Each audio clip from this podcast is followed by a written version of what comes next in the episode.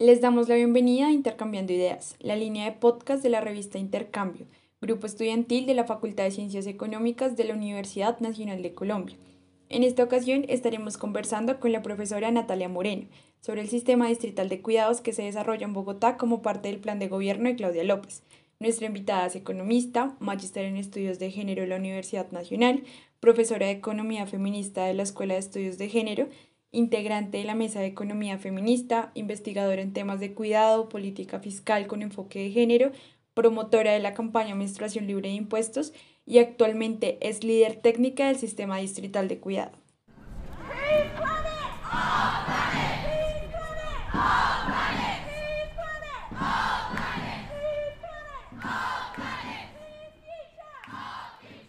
Empecemos este episodio por contextualizar a los oyentes sobre este tema tan importante. ¿Cómo podría definirse de manera breve el concepto de economía del cuidado? Cuando hablamos de trabajo de cuidado nos estamos refiriendo justamente a todas las actividades necesarias para la existencia humana. Si nosotros pensamos qué actividades diarias realizamos en nuestros hogares para subsistir y existir en el mundo, encontraremos más de 90 actividades al interior de los hogares que van desde lo que tiene que ver con nuestra alimentación hasta lo que tiene que ver con la limpieza del, del espacio en el que habitamos para que sea vivible, eh, pasando por el mantenimiento del vestuario, cierto, el planchado, eh, la administración del hogar, el pago de recibos, de servicios públicos, lo que tiene que ver con cuidado a personas con altos niveles de apoyo como los niños y las niñas, los adultos, las personas con discapacidad y un gran etcétera. Todas esas actividades son denominadas trabajos de cuidado que generalmente se realizan de forma no remunerada al interior de los hogares, pero que dentro del mercado laboral también hay sectores económicos relacionados con esto. La manera en la que una economía y una sociedad provee, produce estos cuidados, los intercambia y los consume, se denomina economía del cuidado. Ahora, teniendo en cuenta esta definición de economía del cuidado, en Colombia, ¿qué particularidades podemos encontrar en este sector? Así las cosas, la economía del cuidado se puede realizar de forma no paga, no remunerada a través del trabajo gratuito realizado principalmente por mujeres al interior de los hogares, quienes por ejemplo en Colombia destinamos en promedio 7 horas y 30 minutos al día a estas tareas de cuidado no pagas al interior de los hogares, tareas que si fueran pagas equivaldrían al 20% del Producto Interno Bruto, pero que hoy no hacen parte del PIB por no tener ninguna remuneración. Asimismo, estos tipos de servicios, como lo decía previamente, pueden realizarse al interior del mercado en algunos sectores pues, relacionados como por ejemplo la enfermería, la educación, el servicio doméstico, sectores altamente feminizados donde la participación de las mujeres es muy alta, donde la precarización de las condiciones laborales también es muy alta y donde las brechas salariales respecto a otros sectores también es muy alta. Desafortunadamente son sectores con graves violaciones a los derechos laborales, en el caso particular del servicio doméstico, un gran porcentaje de las mujeres no cotiza pensión, un gran porcentaje de las mujeres lo ha realizado a través de contratos verbales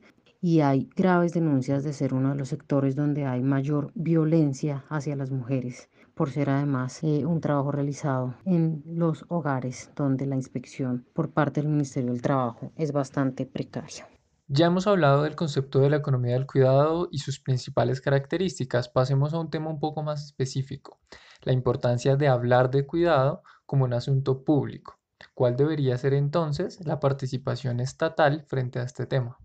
Es fundamental que los cuidados estén en la agenda pública porque justamente todos y todas necesitamos cuidados para sobrevivir. No existe una persona en el planeta que no requiera estos cuidados todos los seres humanos a lo largo de nuestras vidas somos cuidados y cuidamos y en ese sentido un asunto tan central para la reproducción de la vida de las personas debe hacer parte no solo de la agenda pública, sino de las políticas públicas. Los cuidados no son una responsabilidad inherente de las mujeres en los hogares. Los cuidados son un derecho que tenemos como seres humanos y asimismo quienes realizan los cuidados deben tener los derechos que merece este trabajo. Por eso la importancia de vincular este aspecto tan fundamental para la vida humana y para la reproducción de las sociedades y las economías a las políticas públicas y a la provisión de los cuidados por parte de los estados, porque en la medida en que los estados han venido recortando gasto público, gasto social, gasto en servicios de cuidado, cada vez que cierran una guardería, cada vez que se cierra un hospital, entre otras cosas, pues todos estos cuidados terminan siendo desplazados a la esfera doméstica a través de trabajo no gratuito, principalmente realizado por mujeres, a costa de perder grandes proyectos de vida y oportunidades y de no cumplir sus sueños. Así que debemos reequilibrar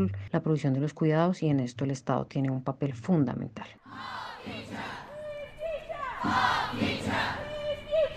En el plan de desarrollo de Claudia López para estos cuatro años se incluye la creación del sistema distrital de cuidado. ¿Cuáles cree usted que son los aspectos más importantes de este sistema?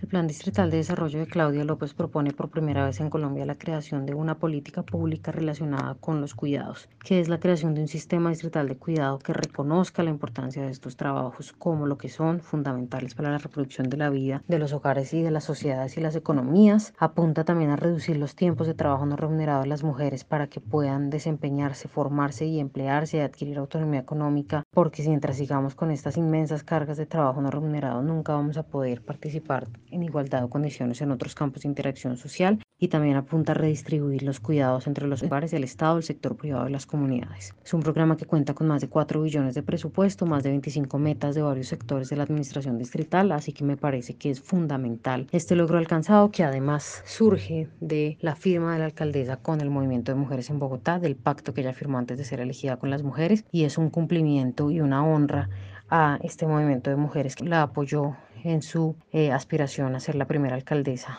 de mujer en Bogotá.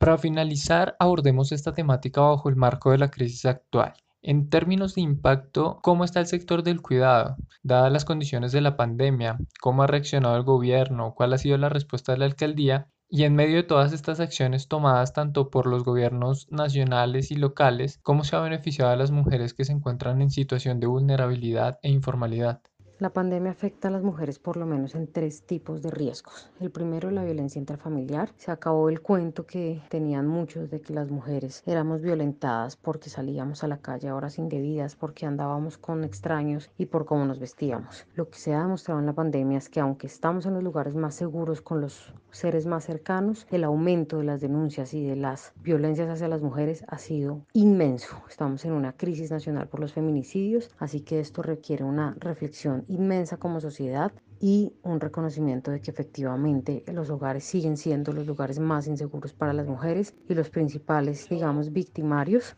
son eh, los más cercanos a las mujeres. Ese es el primer riesgo en la pandemia y en eso pues el Estado tiene una gran responsabilidad en justamente promover las líneas de denuncia,